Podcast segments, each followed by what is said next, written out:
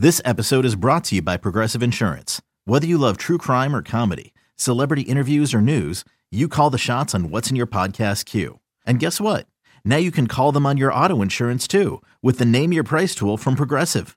It works just the way it sounds. You tell Progressive how much you want to pay for car insurance, and they'll show you coverage options that fit your budget. Get your quote today at progressive.com to join the over 28 million drivers who trust Progressive. Progressive Casualty Insurance Company and Affiliates. Price and coverage match limited by state law. Hiring for your small business? If you're not looking for professionals on LinkedIn, you're looking in the wrong place. That's like looking for your car keys in a fish tank. LinkedIn helps you hire professionals you can't find anywhere else, even those who aren't actively searching for a new job but might be open to the perfect role. In a given month, over 70% of LinkedIn users don't even visit other leading job sites. So start looking in the right place. With LinkedIn, you can hire professionals like a professional. Post your free job on linkedin.com slash recommend today. Game time with Boomer Esiason. This week's guest is the 21 year veteran of the Dallas Mavericks and 14 time NBA All Star, Dirk Nowitzki.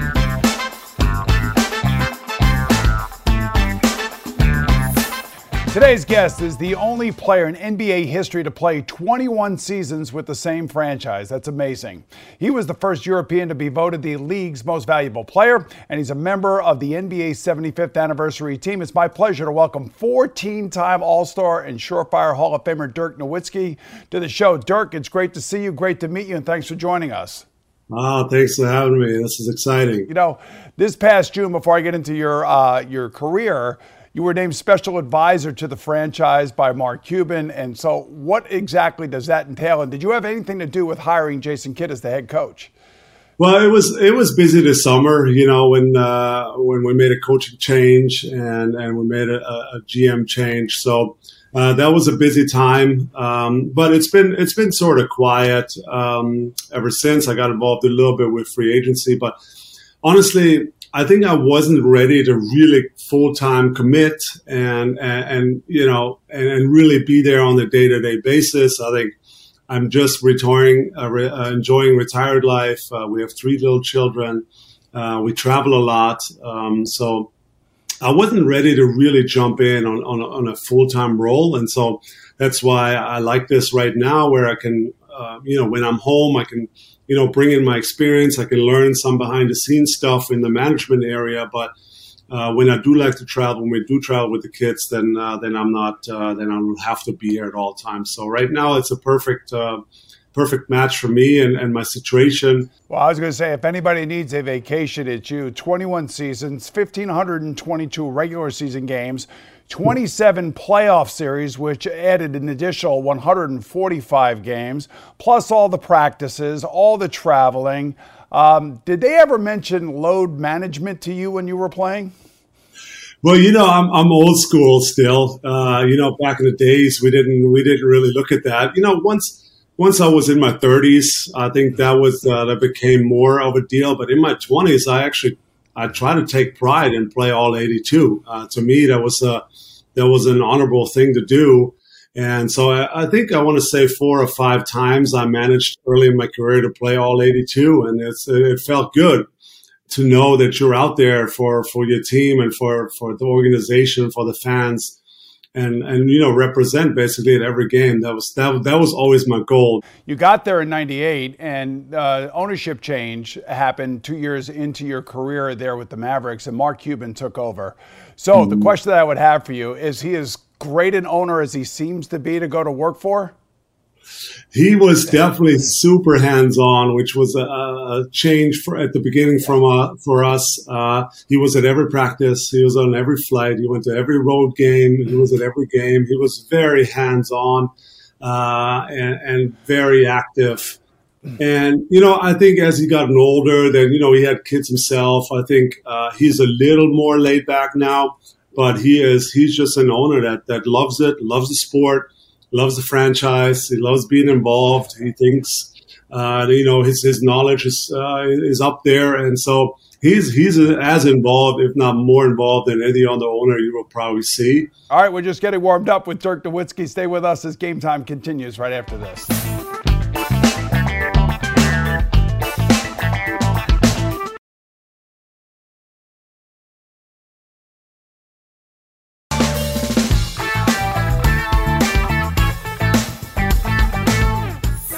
Welcome back. We're with Dallas Maverick legend Dirk Nowitzki. Your dad was a team handball player. Uh, Dirk, it was your mom and your sister who played basketball. Uh, did you think basketball was for girls when you were growing up? I did. I did. I thought it was a little soft. You know, and handball is, is a really tough sport and you can kind of shove somebody out of the air. You can clamp, you can hold. And so when I when I first transitioned to basketball, everything was a foul. You know, I couldn't do anything. Uh, the, the, dribbling was different. You know, we used to like more pat the ball down in handball, and all of a sudden you see the guys. You know, you can kind of shovel the ball. It, it, there was some differences to it, and so I stuck with handball. It was kind of my first sport, and then, but you know, the transition uh, was easy for me because I was tall. I had a good hand-eye coordination and I had a good touch. So uh, I love basketball better. I love being around tall guys. You know, I was yeah. super tall, and then I was all in probably around age 15. Yeah, and that's when I, I guess it was a coach who was on the German national basketball team who kind of discovered you. Is that right? Yeah, so I, I had a youth game somewhere, and the, afterwards was a, was a game uh, like a lower division type game, and um, a legendary player uh, played on one of those low division teams, and I didn't know him really at the time. Uh, I had just really started playing basketball, and he was he was the captain of the '72 uh, German Olympic team. And, uh, and so after the game, he came up to me and asked me, "Hey, who's who's practiced with you? Who does skill work with you?" Uh-huh. And I said, "Who's this guy?" I mean, nobody really. I just have team practice two or three times a week. Uh, and so he's. and then the next year, he showed up at my family's house and said, "Hey, if you guys are really interested in basketball and, and you want to take it to the next level, I'd love to work with Dirk and, and make him a really good player. And, and that's how the whole thing started. I said, sure. Uh, we just started, you know, once a week, maybe twice a week in the evening. And then I started, started seeing great uh, progress and I, got better and, and feel for the game and the jump shot. And so then uh, we started to work more and more and uh, you know worked with him through my whole career and we're still great friends and my mentor and he was um, he was the biggest influence on, on my basketball career for so sure. So tell me tell me about some of the unconventional training techniques that he would put you through at your size. So he only believed really in body weight stuff. Uh, we we um, we did a lot of handstands and push-ups and and we did some rowing and uh, we did some fencing for the footwork and so all stuff that i don't think anybody ever thought about but it was just his unconventional methods of me getting stronger and getting better physically without being in the in the weight room and, and lifting tons and tons of weight. So that was his approach uh, of uh, of getting better, getting a little stronger by just doing games and body weight stuff. And, and so he even wanted me to, you know, uh, treat the game less like a robot and just, you know, he wanted me to dance and feel the game. So one time he brought his friend who, who played the saxophone so he sat there during my individual practice and played the saxophone for an hour. And I'm dribbling, trying to dance the game and, and dribble to, to the beat. I mean, it was so, I, I don't even want to see the film because I'm sure it was so awkward. But that's some of the stuff that he tried and uh, it worked pretty well. But obviously, I, ha- I had to buy into all that stuff. You know, it's amazing as a teenager at a Nike Showcase basketball tournament, you dunked over Charles Barkley. Now, I'm assuming Charles was in the NBA at this time, and because you were younger mm than Charles. Um, did you mm realize who Charles was and what you had just accomplished? Yeah, so at that point, I already graduated high school and I was in the Army, which was mandatory at the time. I did a 10 month uh, stint in the Army and uh, uh, Nike put a, a little a team together with Jason Kidd at the time, Gary Payton. Uh, there was a, a, lot of great players. Charles was on the team. They played two games in Germany, and I was invited for, for both of these games for a, a little German select team. And I mean, it was amazing. At this point, I was already a huge NBA fan. I was probably 18, 19. A huge fan, knew all these guys. Uh, Charles was one of my heroes. So it was it was an unbelievable feeling just to be on the same court uh, with these guys. And then Charles afterwards in the press conference said, you know, this Dirk kid's not bad. If if, if he really wants to, I'm gonna get I can get him into Auburn. And uh, at the time, I'd never even heard of Auburn, uh, but that was that was an, just. I guess my name come out of Charles's mouth was already such a uh, such a compliment, and I really took that as, as motivation to, to, to really work hard. Well, I'll tell you what, you worked hard and you took it to another level. We're going to return with Dirk Nowitzki right after these messages. Brought to you by the Ford Bronco Sport. Built Ford Tough. It's time for a change. Instead of working from home, work from your luxury suite at Midtown Manhattan's crown jewel, the Kimberly Hotel. Now offering special monthly rates with the most impeccable safety and hygiene protocols to keep you safe.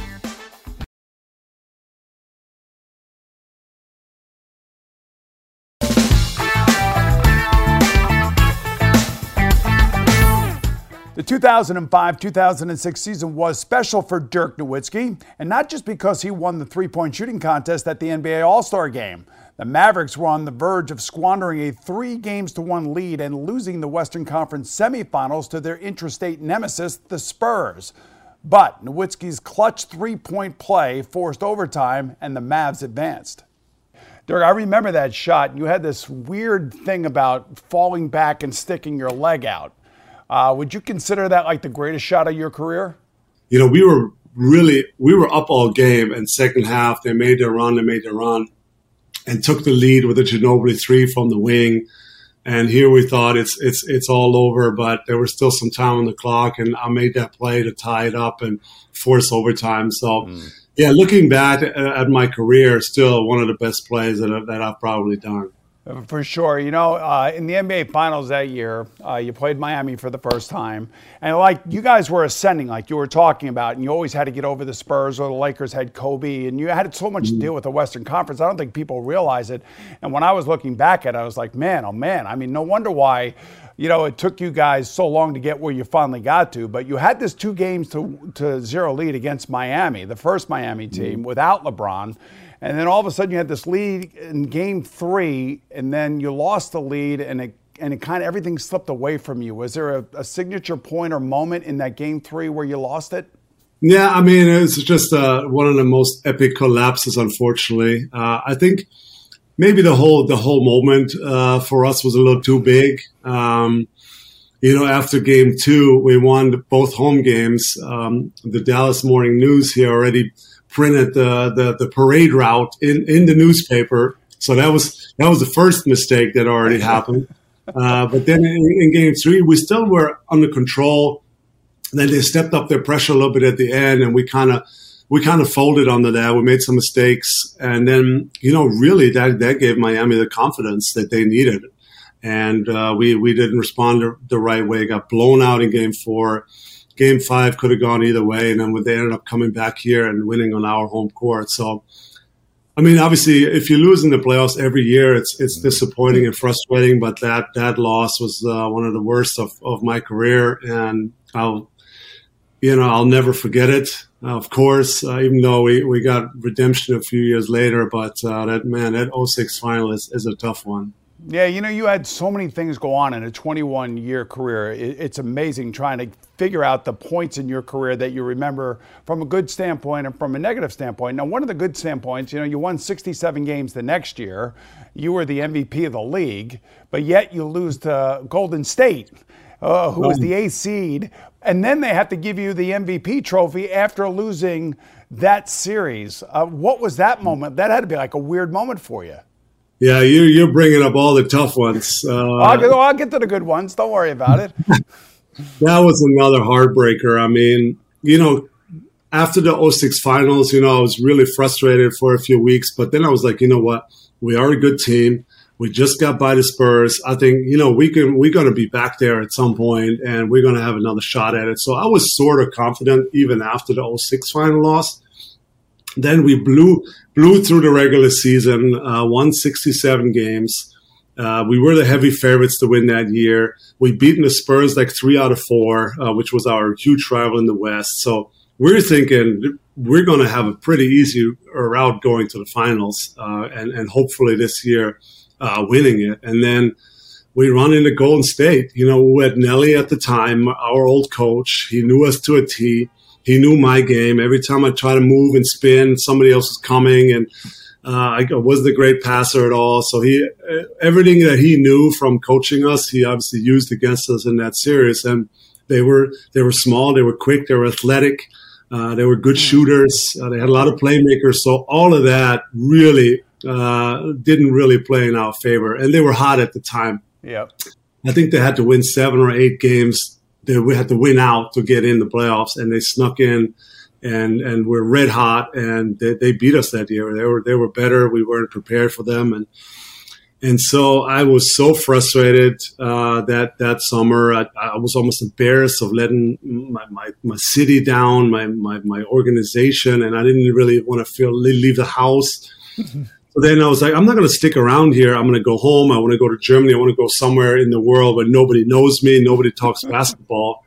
And the NBA says, ah, hold on, there might be a chance that you actually get the MVP. And I'm like, of all the years, of all the years, uh, this year I don't want it. We were the first number one seed at the time in a in a, a in a seven game series to lose against the eight seed. Mm. So the last thing I wanted to do was take that MVP. And then sure enough, I had to wait about two weeks. And then I had, uh, they told me I, I got it and I had to do the press conference. All right, Dirk, we'll get to the good stuff right after this.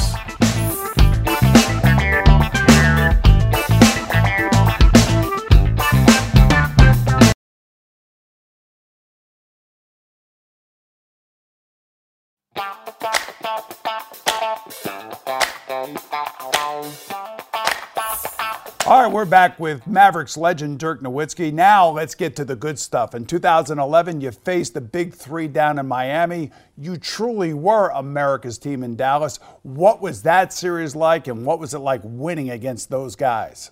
It was unbelievable. Obviously, they were the heavy favorite. They just had built the Big Three, and you know they got on the stage saying they're going to win five, six, seven championship, and uh, so it was. Uh, they were the heavy favorites, and you know we had a good team that was that was experienced. Uh, they didn't have any egos. We had some older guys that knew how to play, and and so that was uh, that was an amazing year for us. Uh, we were healthy and, and, ready, and played our best basketball really at, at the right time. So afterwards, it was uh, when we won. It almost felt a little surreal. It felt like all the the work that we put in, or I put in over ten plus years in the league, paid off. And I got to say, it was very it was very satisfying. It, it was, it was a very proudful moment because you know when you're in the city for over 10 years and here even you lose every year in the playoffs you, you hear those rumblings you know dirk is might not be the guy he's not the finisher mm-hmm. he might not be the guy that can get you over the top and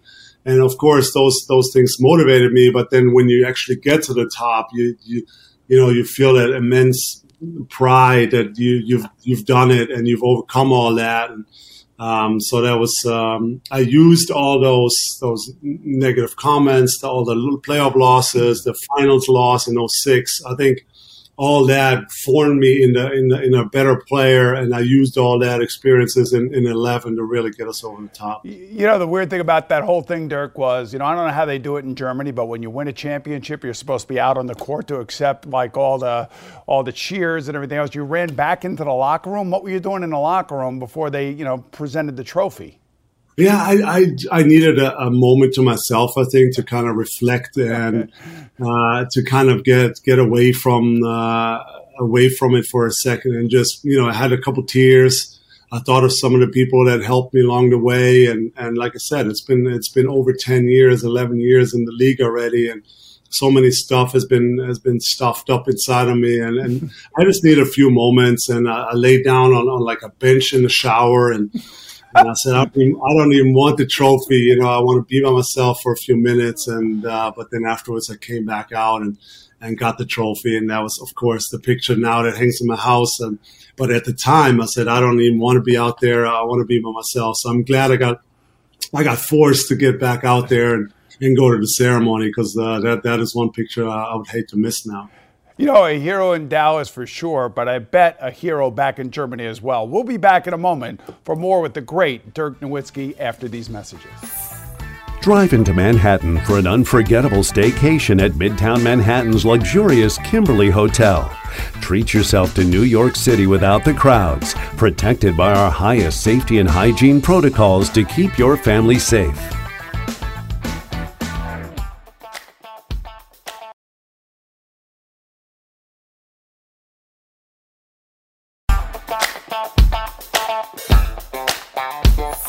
We're back with Dirk Nowitzki, who is included in former President George W. Bush's latest book, Out of Many, One Portraits of America's Immigrants. This is a man who is not only famous, said the 43rd president about Nowitzki, but he should be more famous for how he's helped people. And uh, what was that like hearing your name coming out of the, the mouth of the president of the United States? Well, it was it was really cool. I've met Mr. President before. Obviously, he's uh, he lives here and uh, in our great city. So we have met before. And when, when that, when I heard about that request that he wants me to be in the book, obviously I was, I was tremendously humbled and, and honored. And of course I said yes. And I think he did a great job. And uh, we we went to a Mavericks game last just this last season together and kind of promoted the book and just spending some time with him was uh, was super great. And here's a great thing: you got a biography coming out next March. I only get a chance to talk to you for about 20 minutes. It's called The Great Nowitzki: Basketball and the Meaning of Life. Tell me about what was the impetus behind you writing this, and what are you trying to say? So I, I, didn't I didn't write it. Uh, I'm gonna just come out and say that uh, we had a great uh, writer write it. He's a, he's not a sports um, uh, writer. He's an he's a real book author, and so I think it's it's a little different than the the normal sports book. And he followed me the last probably seven eight years of my career, and you know chronicled some stuff, and then you know wrote it in a, in a great fun fashion out of the, out of his view and the view of the fans. So I think it, it ended up really, really well. It came out in Germany about two years ago. It's been out for a while, and now they just translated it. They had to rewrite it a little bit for the American market, but it's going to come out here in, in the spring. And you know, I'm, I'm excited. It's, it's, I think you did a great job of, of, of chronicling some of those things that happened in, in those seven, eight years. I think it's a, it's a fun little quick read. Uh, thanks to Dirk Nowitzki and for you, for joining us today and to all of you out there for watching on Boomer Esiason. And I'll see you again soon right here on Game Time with Mets Hall of Fame catcher Mike Piazza.